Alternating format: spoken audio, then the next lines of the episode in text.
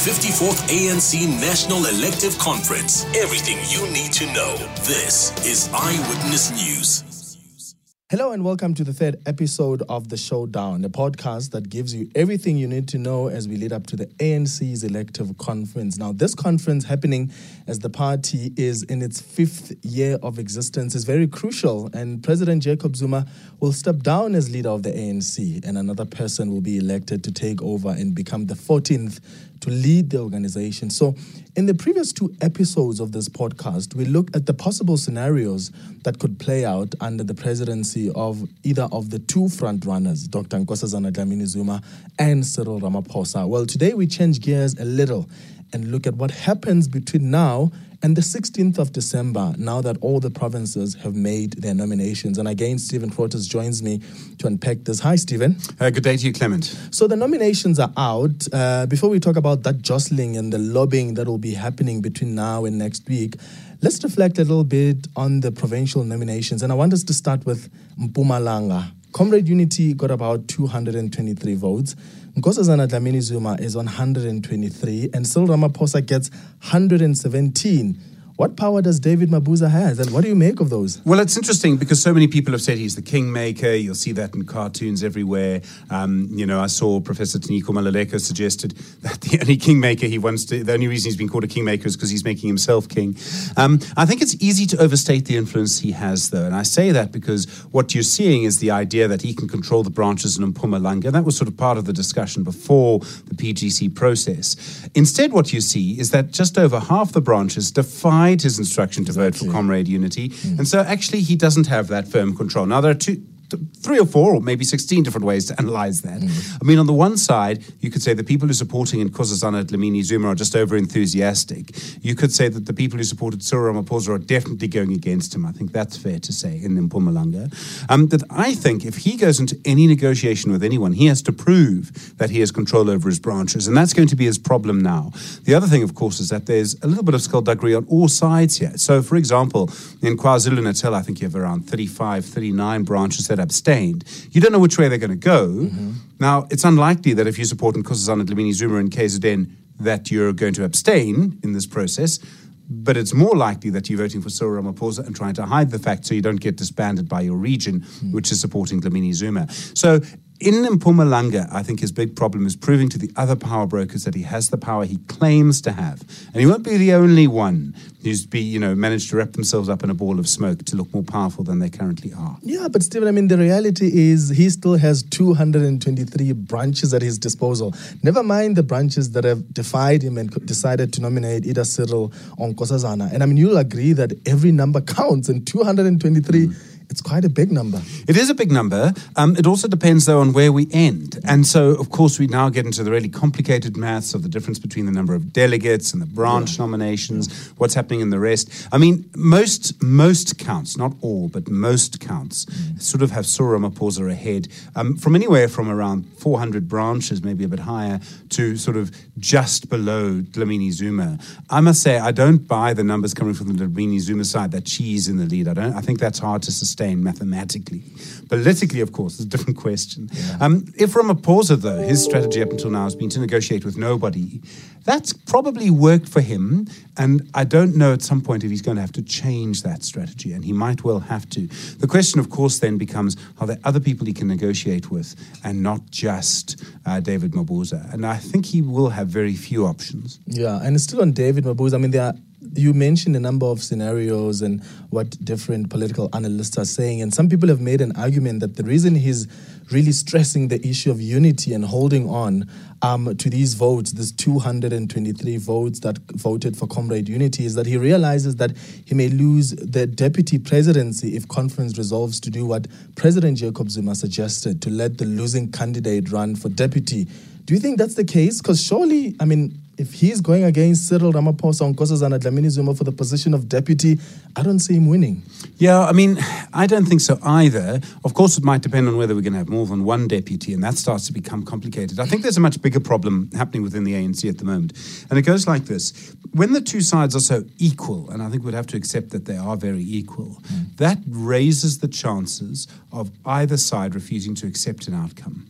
So, you know, you got 5,000 delegates. If 2,449 of them are suddenly told they're losers and 2,551 of them are told they're winners, you can imagine what that hall is going to look like. I mean, there'll be no process anywhere in the world where there wouldn't immediately be a call for a recount. And I think mm. that would be very likely. And then that process goes on and on and on. There's no outcome, and things start to get very complicated from there unless these negotiations can happen before. Um, and so I think this is where it starts to get nice and complicated. So um, if Ramaphosa has enough and thinks he has enough, despite what delegates might be telling the other side, then you've got all the real complicated technicalities around how delegates can are voting in secret. They're not allowed to take cell phones to prove who they voted for. Yeah. Um, so it really comes down to control of delegates, and I think like literally someone is going to be doing a delegate count every minute of that particular conference, and and this is also a fight for control. Of delegates rather than hearts and minds of delegates. So never mind the campaigning. It's about that fight for control of the machinery. It's about vote buying as well. we'll it, it is, except the problem with that is that you can't be caught at it. So, yeah. I mean, you know, one one picture on Twitter of cash changing hands during the conference, off to court we go. And that's the atomic weapon both sides have, is that they can go to court at any, and there are already applications in play to allow them to go to court later if they want. All right, let's take a listen to what political analyst uh, Lukhona Mnguni thinks of um, David Mabuza's plans, how he will be using these 223 votes in his advantage at conference. Yes, DD has managed to position himself in a very good uh, place because now uh, even if uh, those he is seemingly associated with, and that's the Nkosazana Dlamini Zuma camp, do not emerge, he still stands a very high chance of emerging as deputy president of the ANC in any case, because we see even provinces that uh, nominated Cyril Ramaphosa, for example, if you look at uh, the Eastern Cape, uh, DD received 190 branch nominations. If you look at Gauteng, for example, uh, where Nkosazana Dlamini Zuma only scored 64 branch nominations, DD scored 75. So he remains popular, and I think in terms of branch nominations, he leads uh, Lindiwe Sisulu as, uh, for that position of deputy president. Let's look at K, uh, at KZN. 454 branches behind Nkosazana Dlamini Zuma, 191 behind Ramaphosa. But the Eastern Cape is at 423 for Ramaphosa. That's just 31 branches less compared to KZN. Mm. That's not really a big margin. And I suppose the point I'm trying to make is the Eastern Cape may be the third biggest um, in terms of the party's membership, but it's the biggest province behind Ramaphosa, and the numbers aren't looking that bad for him if you compare yes. it with the biggest province yes. of KZN. So, I mean, this has been my point all year, um, which is that if things go, if, if the support for, for him in the Eastern Cape was as strong as he thought it was, and if, if Senzo Mchunu was able to deliver some of the branches in KwaZulu Natal, suddenly the Eastern Cape and, and KZN start to balance each other out. And that's actually what's happened, apart from the slight difference you refer to of about 30 branches. So, what you're looking at is that the rest of the country then suddenly becomes more important. This increases the strength of the small areas. So, obviously, Mpumalanga is among that, you know, the the, the, those who voted for Comrade Unity actually outnumber the Western Cape and the Northern Cape. Mm. But suddenly the small provinces start to matter more than they would have otherwise because the big provinces in the ANC have balanced each other out. And I think that's part of the dynamic we're seeing. You've got to also take a moment and think to yourself all of the resources thrown into this, right?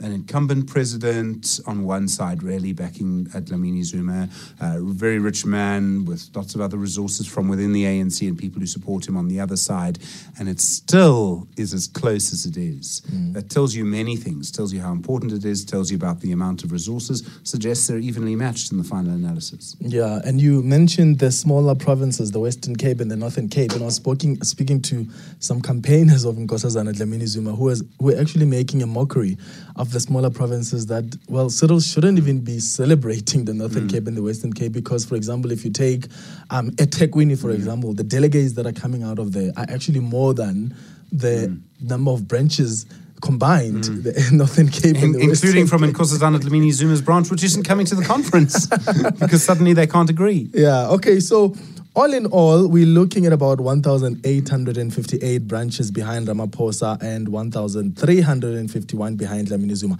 Of course, more branches can be added on or even taken out mm. because some are doing reruns of their branch general meetings while others are the subject of dispute. But let's look at other structures in the ANC that have the voting power the ANC Youth League, ANC Women's League, and the Veterans League. They're each bringing 60 delegates.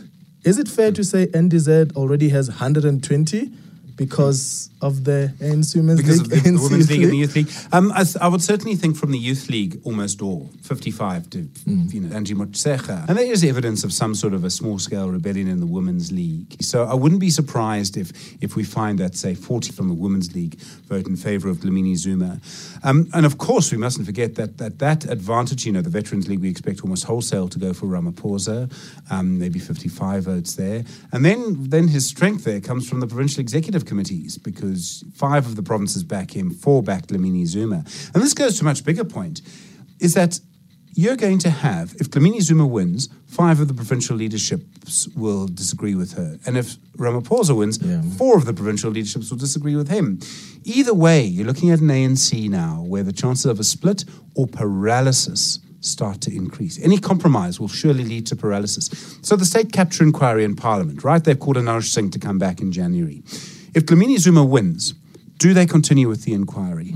Now, look at Jackson Mthembu. He's the guy who's really set this in going. The people have, you know, Pravin Gordhan and co have shown what they're made of. Mondli Gungubele, they're not going to stop. I mean, their lives have been threatened. They're not going to stop. So even if Dlamini Zuma were to say to them, you have to stop, they might refuse. Now, what happens, for example, if the other side wins? If um, Ramaphosa wins? Obviously, he would continue that. But the caucus in, in the, the ANC caucus in the National Assembly, roughly a third strongly behind Zuma, roughly a third strongly behind Ramaphosa, roughly a third in the middle. And so what you're looking at is a situation where either third could bring down the president at any one time. Hmm.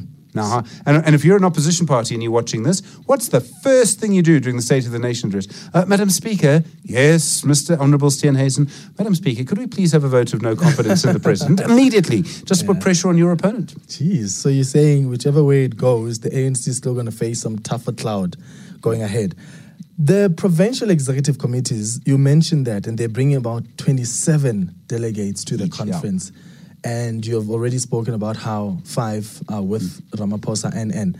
The NEC is almost divided in half, mm. Stephen. You can't really tell. And I was looking at the numbers that the Nkosazana Dlamini Zuma campaign is trying to play with, and they seem to be claiming that over 80% of the NEC will actually come to the conference and vote for NDZ. That can't be correct. Um, I would say, if you look at all the number of votes we've had and the number of times the motion has been debated that Zuma should be recalled as president, right? And we accept, as I think most people do, that Dlamini Zuma and Zuma are of the same political unit, uh, supported by the same people, etc., uh, call, calling for the same things.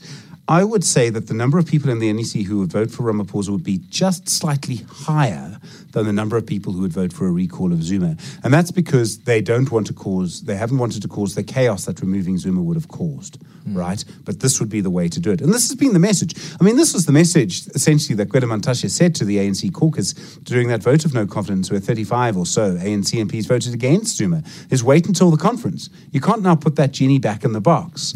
And surely that goes for many people in the NEC as well. So if you accept, and as I do, you're looking at around 40 to 45 people in the NEC want Zuma out. I would say around 50 would vote for Ramaphosa. Let's talk about what happens now until the 16th. Surely it's the jostling, the lobbying, the convincing of other branches or delegates. And add to that, the vote buying. It's a reality, Stephen. I think it is, and the ANC itself has spoken about this, but you've got to also remember their boundaries around that behavior because of what would happen if any picture were to emerge on Twitter of money changing hands. Um, then immediately everyone goes off to court. So I think there are boundaries around what can be done, and I think that makes it difficult. Um, I think you're also.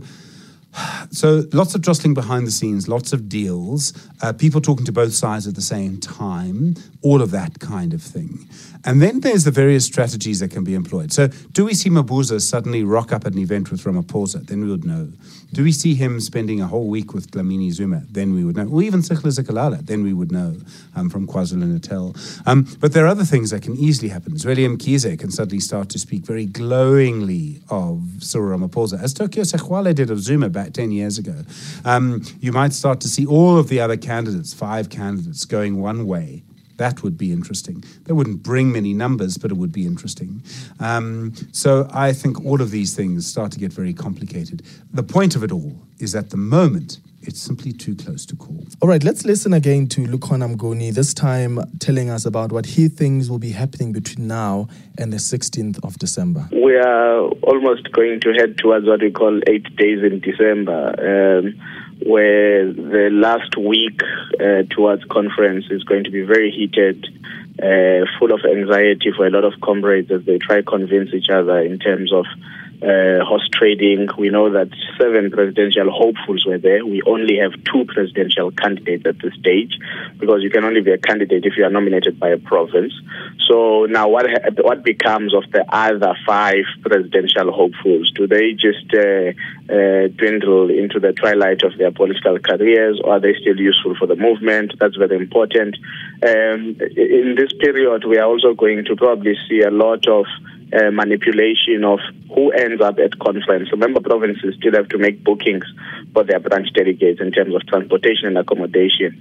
Uh, if you are not enjoying support, you are not supporting what the province supports, uh, will the province sabotage your mobility to be in Nasrec? So these are all the important things uh, that uh, are going to be happening, let's say, behind the scenes. But I think in terms of the public uh, posture, some of the candidates might want to come out and convince society that they are well positioned to actually lead the ANC and that there would be uh, no uh, serious uh, catastrophe if they were to win conference. And I think the most person the person who is most likely to do that is Nkosazana Dlamini Zuma appear strategically in certain uh, platforms because there is a big uh, outcry in society that if she takes over, that is the end of the ANC. This is probably the most crucial stage of um, preparations to the elective conference in terms of the different campaigns. Yes, until the actual voting starts because the crucial moment is going to be the result, obviously, and then whether it's accepted and the vibe in the hall is going to tell us. Yeah. And just lastly, what we're discussing now obviously raises this question of honesty and loyalty on the part of the delegates because in a political campaign there's nothing like that right because they can't really prove um, to their mm. different branches that hey look i voted as i was mandated to you yes. guys by you no guys. you can't you can't but branches will know people and they will trust them yeah. They will have no, they'll have long relations with people on both sides. Mm. You know, if you're from KwaZulu Natal and Umlazi, for example, or eThekwini, you know, you will know the person you're sending. You will have known them for years. You will trust that comrade. Mm. Both ways, I think. Um, branches, the branch general meetings are the most important branch meeting ANC members will have been to in this five-year period. I think they will have taken due care if they're able to. All right. Stephen Grootes, thank you so much for your time helping us unpack what is happening right now as we lead up to the ANC's elective conference.